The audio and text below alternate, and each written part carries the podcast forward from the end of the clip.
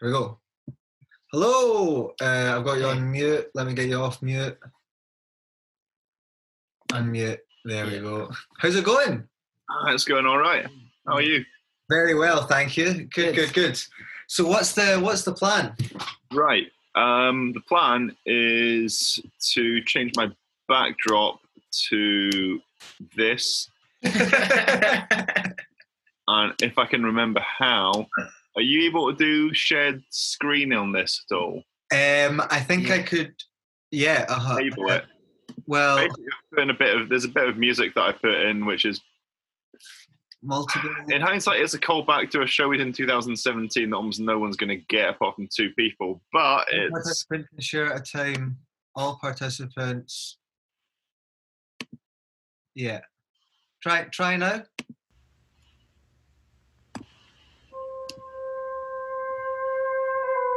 There we go. This is ten minutes long. Sorry. And, um, so I'll, I'll just mute myself and leave it up to you then. Yeah, if we just go with that, and then just once the music finishes, um, I'll just go into it. Okay. Um, I'll, I'll let people in now then. All right. Yeah. It's all good. I'm just gonna put in a Robert Pattinson face mask so it looks like his face is floating in the corner. Uh,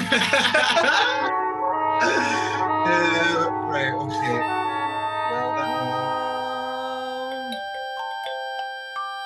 to the poetry identity.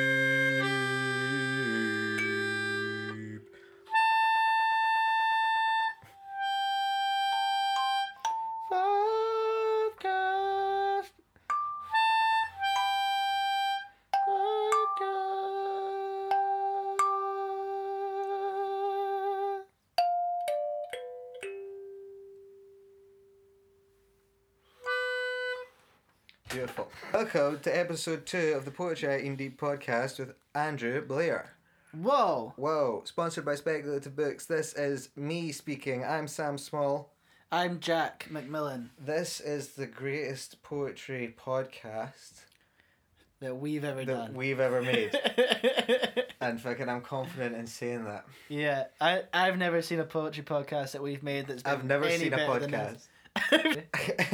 Andrew uh, put out a book with us earlier this year that's all based on Robert Pattinson. Pattinson. Pattinson. Pat Pat Pattinson. Patent that. Pattinson. Rabnat Patnatham. uh, so his poetry book was based all around Robert Pattinson. Uh, I think that was just a kind of like vehicle to explore some crazy and fun ideas. But by gosh, did he fucking explore those ideas? yeah, his book is wild. Are you gonna play the spins? Yeah.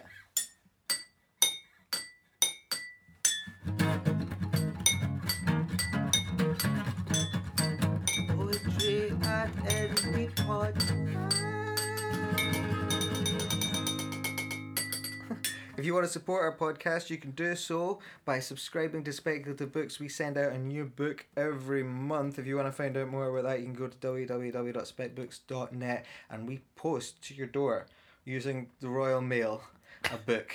Whoa! Isn't that incredible? Has the Royal Mail always been able to do that? yeah, man. You could li- you could literally say anything. and we choose book. And we choose books. That's that's fucking that's our karma that we're fucking upsetting the universe with. Do you know what I mean? Just trying to fucking make some fucking some of those. Whoa! How did you do that? Is that some kind of? I feel in such harmony with that. For yeah, man, that's what the Royal Mail's all about. And you get they just arrive through the post, and you get them through your door. Um, if you have a post box, that's that's where they end up. Um, and you go to www.speculativebooks.net forward slash subscribe. Big shout outs to all our subscribers that are already listening. Um, if you want to try it out, if you want to subscribe, we have a range of plans available on our website, which is www.speculativebooks.net forward slash subscribe. Subscribe. Poetry at Indie Podcast. you're, you know what you're really good at, man? Being so close.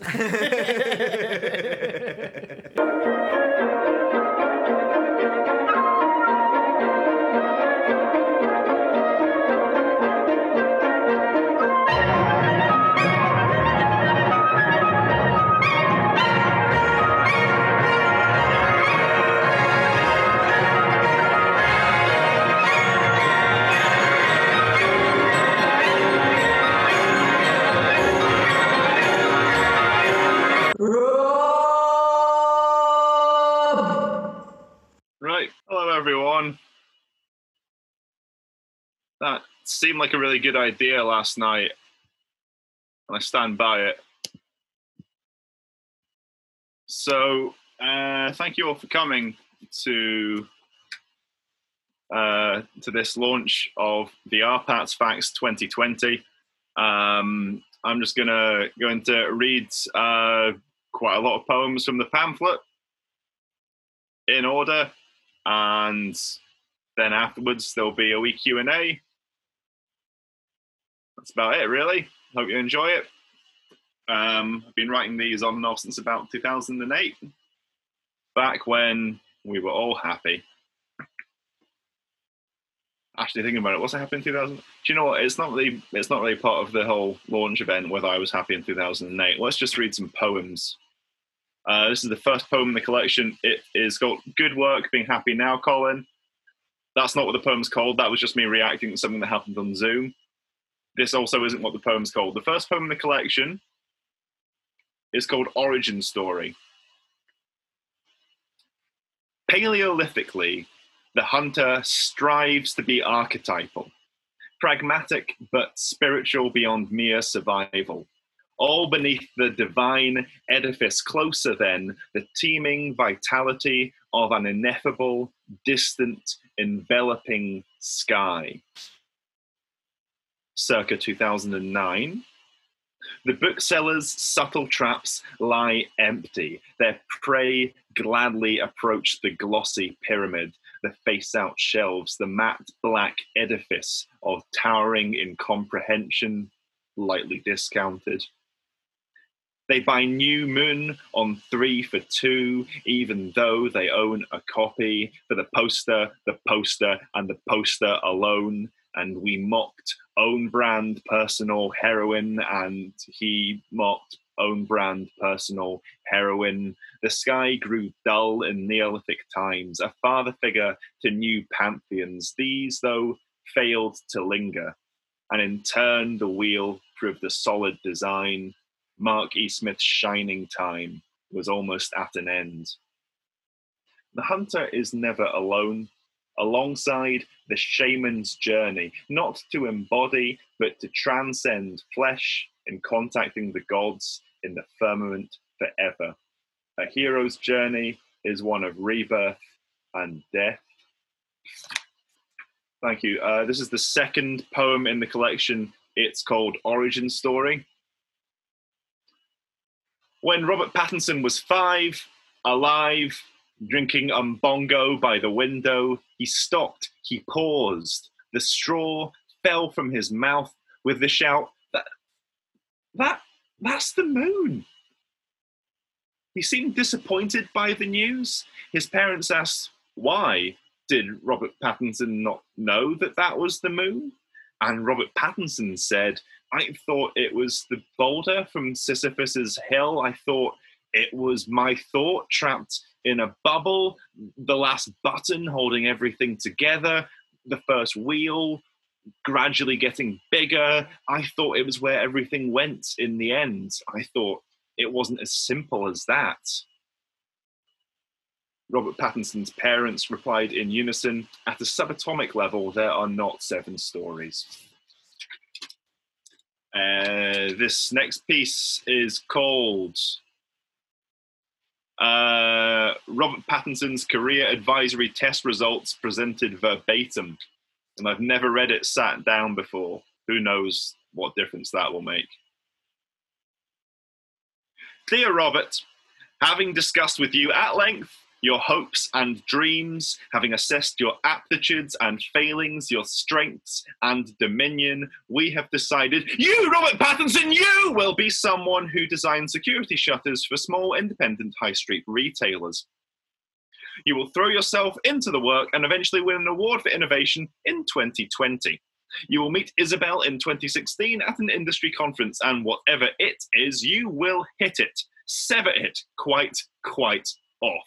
The hotel room will have mottled wallpaper in pale green and orangey hues that you will focus intensely on when trying to delay orgasm. They look like a test for color blindness. You will later be tested for color blindness. You will not be colorblind, but the testing process will make you largely horny You will be married in the old church in her hometown where her parents were married. Your speech about her grand leaves people in tears, but in a good way, like how toilet paper is good. Like that, but with pathos.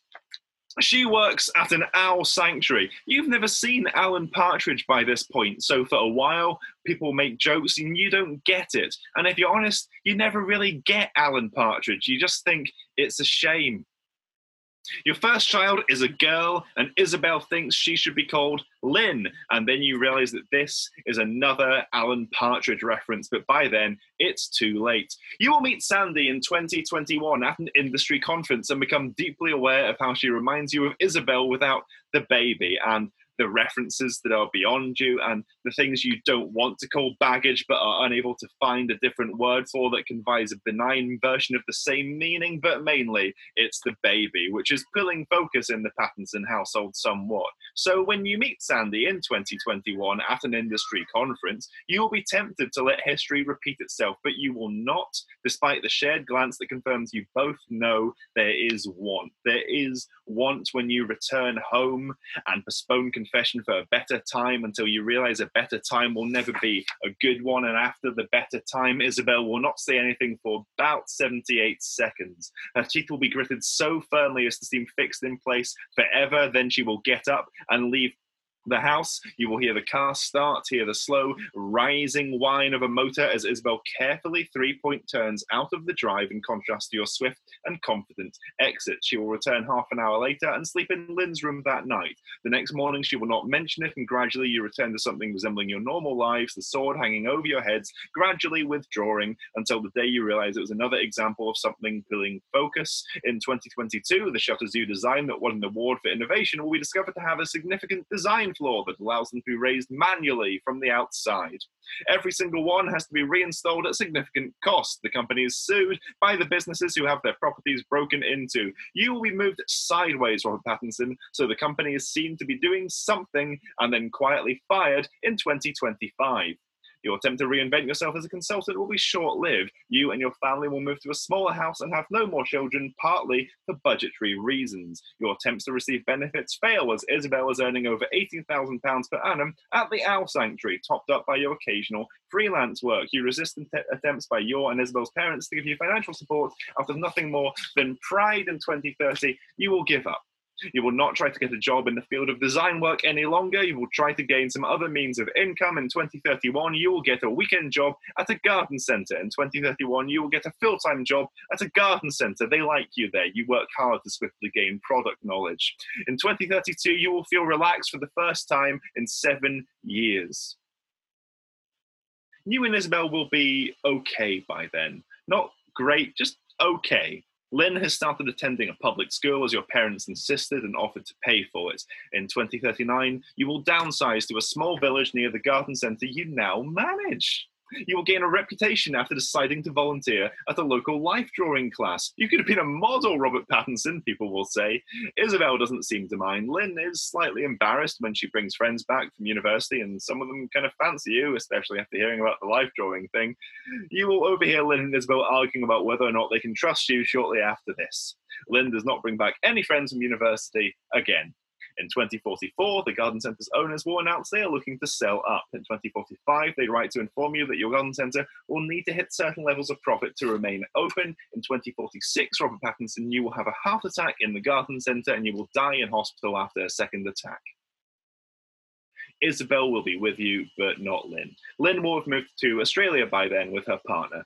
Isabel will be crying, and your last moments will be full of doubt as to whether she is crying for your ebbing or for the years she has wasted on you, a man she could never fully trust. Your last words will be an apology, and Isabel will grab your wrist and attempt to smile. Your last emotional experience uh, will be one of profound relief. Your last thought is that you killed yourself that day in the hotel with Sandy, even if nothing happened, but you will die before you can feel anything about this thought. You will be cremated, at the funeral, someone will be wearing a black jacket with Castrol GTX logo on the back. Or you can get a job as a postman.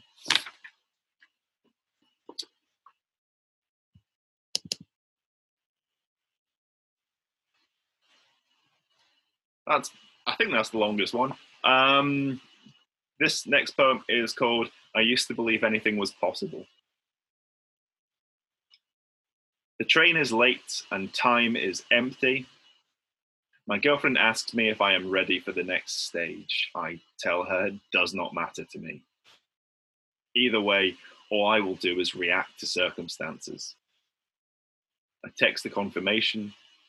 The train passes through pitch black, unlit countryside, and all I can see out there is another carriage in tilted reflection. When the void ceases to be comfortable, you'll see me scrabbling at the glass. Uh, this next poem is called uh, The Poet is Banking on You having a very specific interpretation of this poem and not to put pressure on you or anything. If you don't get this one, the whole book doesn't work. Like, the whole thing's fucked.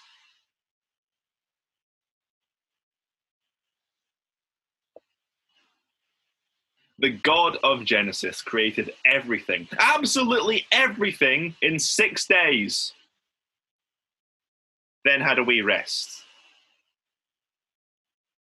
Marduk in the polytheism of Babylonia, with the divine wind in the reign of Hammurabi, did battle against powerful gods, defeated an uprising. Only then was he able to bring the world into being. Uranus, father sky, son and love of Gaia, castrated by his offspring Cronus, cross between Quason and a Patronus, became your very living asshole. Robert Pattinson thinks nothing of them. Uh, this next one is the first Robert Pattinson poem I ever wrote. Um, I mentioned this in the book. Um, the whole thing with Robert Pattinson started because working part time as Christmas Temp and Waterstones uh, after Twilight came out, we found a little stocking filler mini bio of Robert Pattinson, and it was quite boring. So we started making up things about him to make him seem more interesting. And this is where that came from. Um, and it turns out Robert Pattinson was also doing that at the same just in interviews uh, he was just making stuff up about himself to feel more interesting as well. So that's nice to know. Um, he's slightly better at it than me but this is still decent. Um, some people would say this is just a string of punchlines uh, rather than a poem but here's a cunning thing anyone who's an aspiring poet. You can read anything at a poetry night and technically it counts as poetry. I don't make the rules that's just how it works. This is called the Arpats facts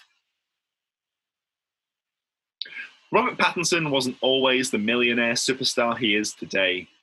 He grew up in an upper middle class family, just like everyone else. Robert Pattinson's first words were, in fact, Good grief, I'm Robert Pattinson. Robert Pattinson will never go to Scarborough. He refuses to enter somewhere named in celebration of the evil that killed Mufasa Robert Pattinson did not go to the funeral, for his friend had not told him he was mortal. Robert Pattinson does not trust cheese. Sometimes it has holes in it, sometimes it does not. If people were like that, what would you say? He says. Robert Pattinson's secret to great sex is to stick googly eyes onto his erogenous zones, to dance naked, to breathe by the prodigy. Robert Pattinson's first wet dream himself as a tiny mountaineer ascending abreast. Robert Pattinson reads all slash fiction involving him and rates it out of 10. So far, only one has got 10, and it was written by Robert Pattinson. Robert Pattinson writes his diaries on the surface of a lake whenever he gets in a bath or a shower. Robert Pattinson always says to himself, Oh, look, Robert, you're all wet. Robert Pattinson reads The Guardian to stay in touch with the common man. Robert Pattinson thinks Alan Moore can't be that clever if he has to stipulate that V is for Vendetta. Robert Pattinson sometimes wonders if there's not more to life than quoting Zoolander at parties to prove how down to earth he is. Robert Pattinson has hopes, comma, dreams. If left alone in a room by himself for too long, Robert Pattinson becomes moths.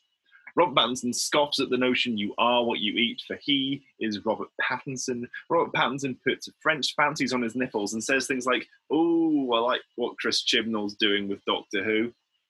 Robert Pattinson owns eight pets, all of which are called Robert Pattinson. He says this makes it easier to call him in for dinner, but really, it's because he gets a perverse delight from shouting his own name at a naughty Labrador. Robert Pattinson's mind sometimes plays tricks on him. Once, it sellotaped his bum shut. Robert Pattinson knows how to say, Where is the bullet train in Japanese, but not when to say it. Robert Pattinson names his cobwebs. Robert Pattinson collects belfries. Robert Pattinson's pub quiz team name is Robert Pattinson's pub quiz team name. Robert Pattinson is very upset. He has lost his bag for life. Robert Pattinson's favourite Argos catalogue is, without a doubt, Winter 1991 Robert Pattinson bathes in Calippo meltwater. Robert Pattinson foresees a time when all communication is reduced to the words Robert and Pattinson, as in the popular phrase Robert Pattinson. He feels that all other words are unnecessary, that all other ideas are unnecessary. Within these two words, nuance sufficient to sustain a civilization in the streets muffled by bulk port face masks, in the seas litter picking across coral fossils, in the skies from windows of sheltered domes of accommodation, our children, they will sing. Robert Pattinson, the concept lingers, lives in the hope of becoming, despite his success, a symbol lacking complexity, simple from sleepless floors, shorn, purified and free, purified and free, shorn from sleepless floors, simple, lacking complexity. A symbol, despite his success, lives in the hope of becoming. The concept lingers. Robert Pattinson. In conclusion, Robert Pattinson never asked to be made with such limited purpose. There is nothing he can do on this earth but damage. When Robert Pattinson looks at a gun, he thinks we are the same. Robert Pattinson believes Western civilization is fine if you just turn your brain off, if you don't think about it. It wasn't made for critics, he says. Robert Pattinson is in bed, bath, and beyond looking for existential revelations. Robert Pattinson lost a loved one, and the pain grew so great he had someone cut it out of his heart. He was surprised at how small it was.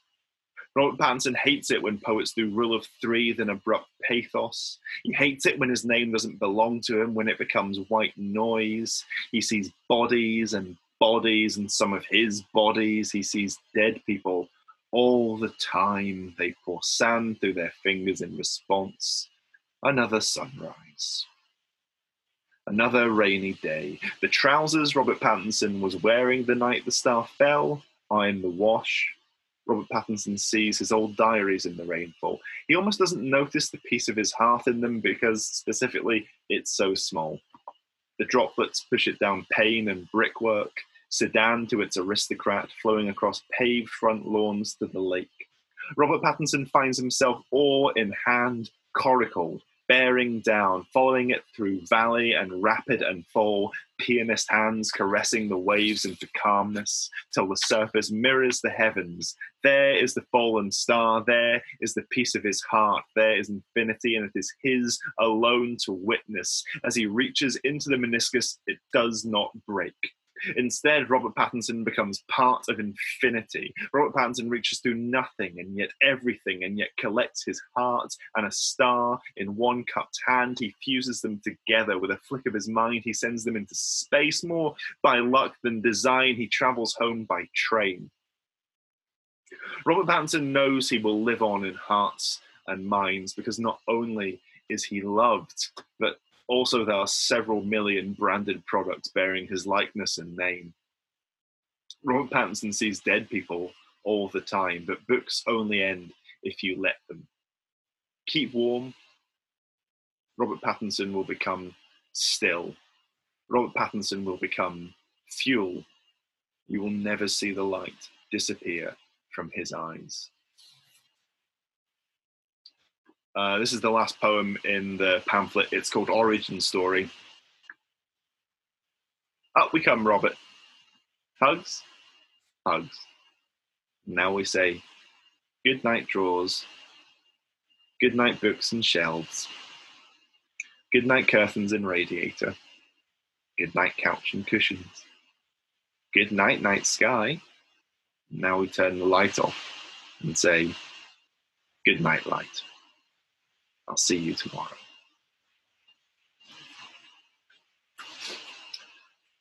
Uh, that's it. I've read all the poems I'm going to read now. Are you going to play the spoons? Yeah.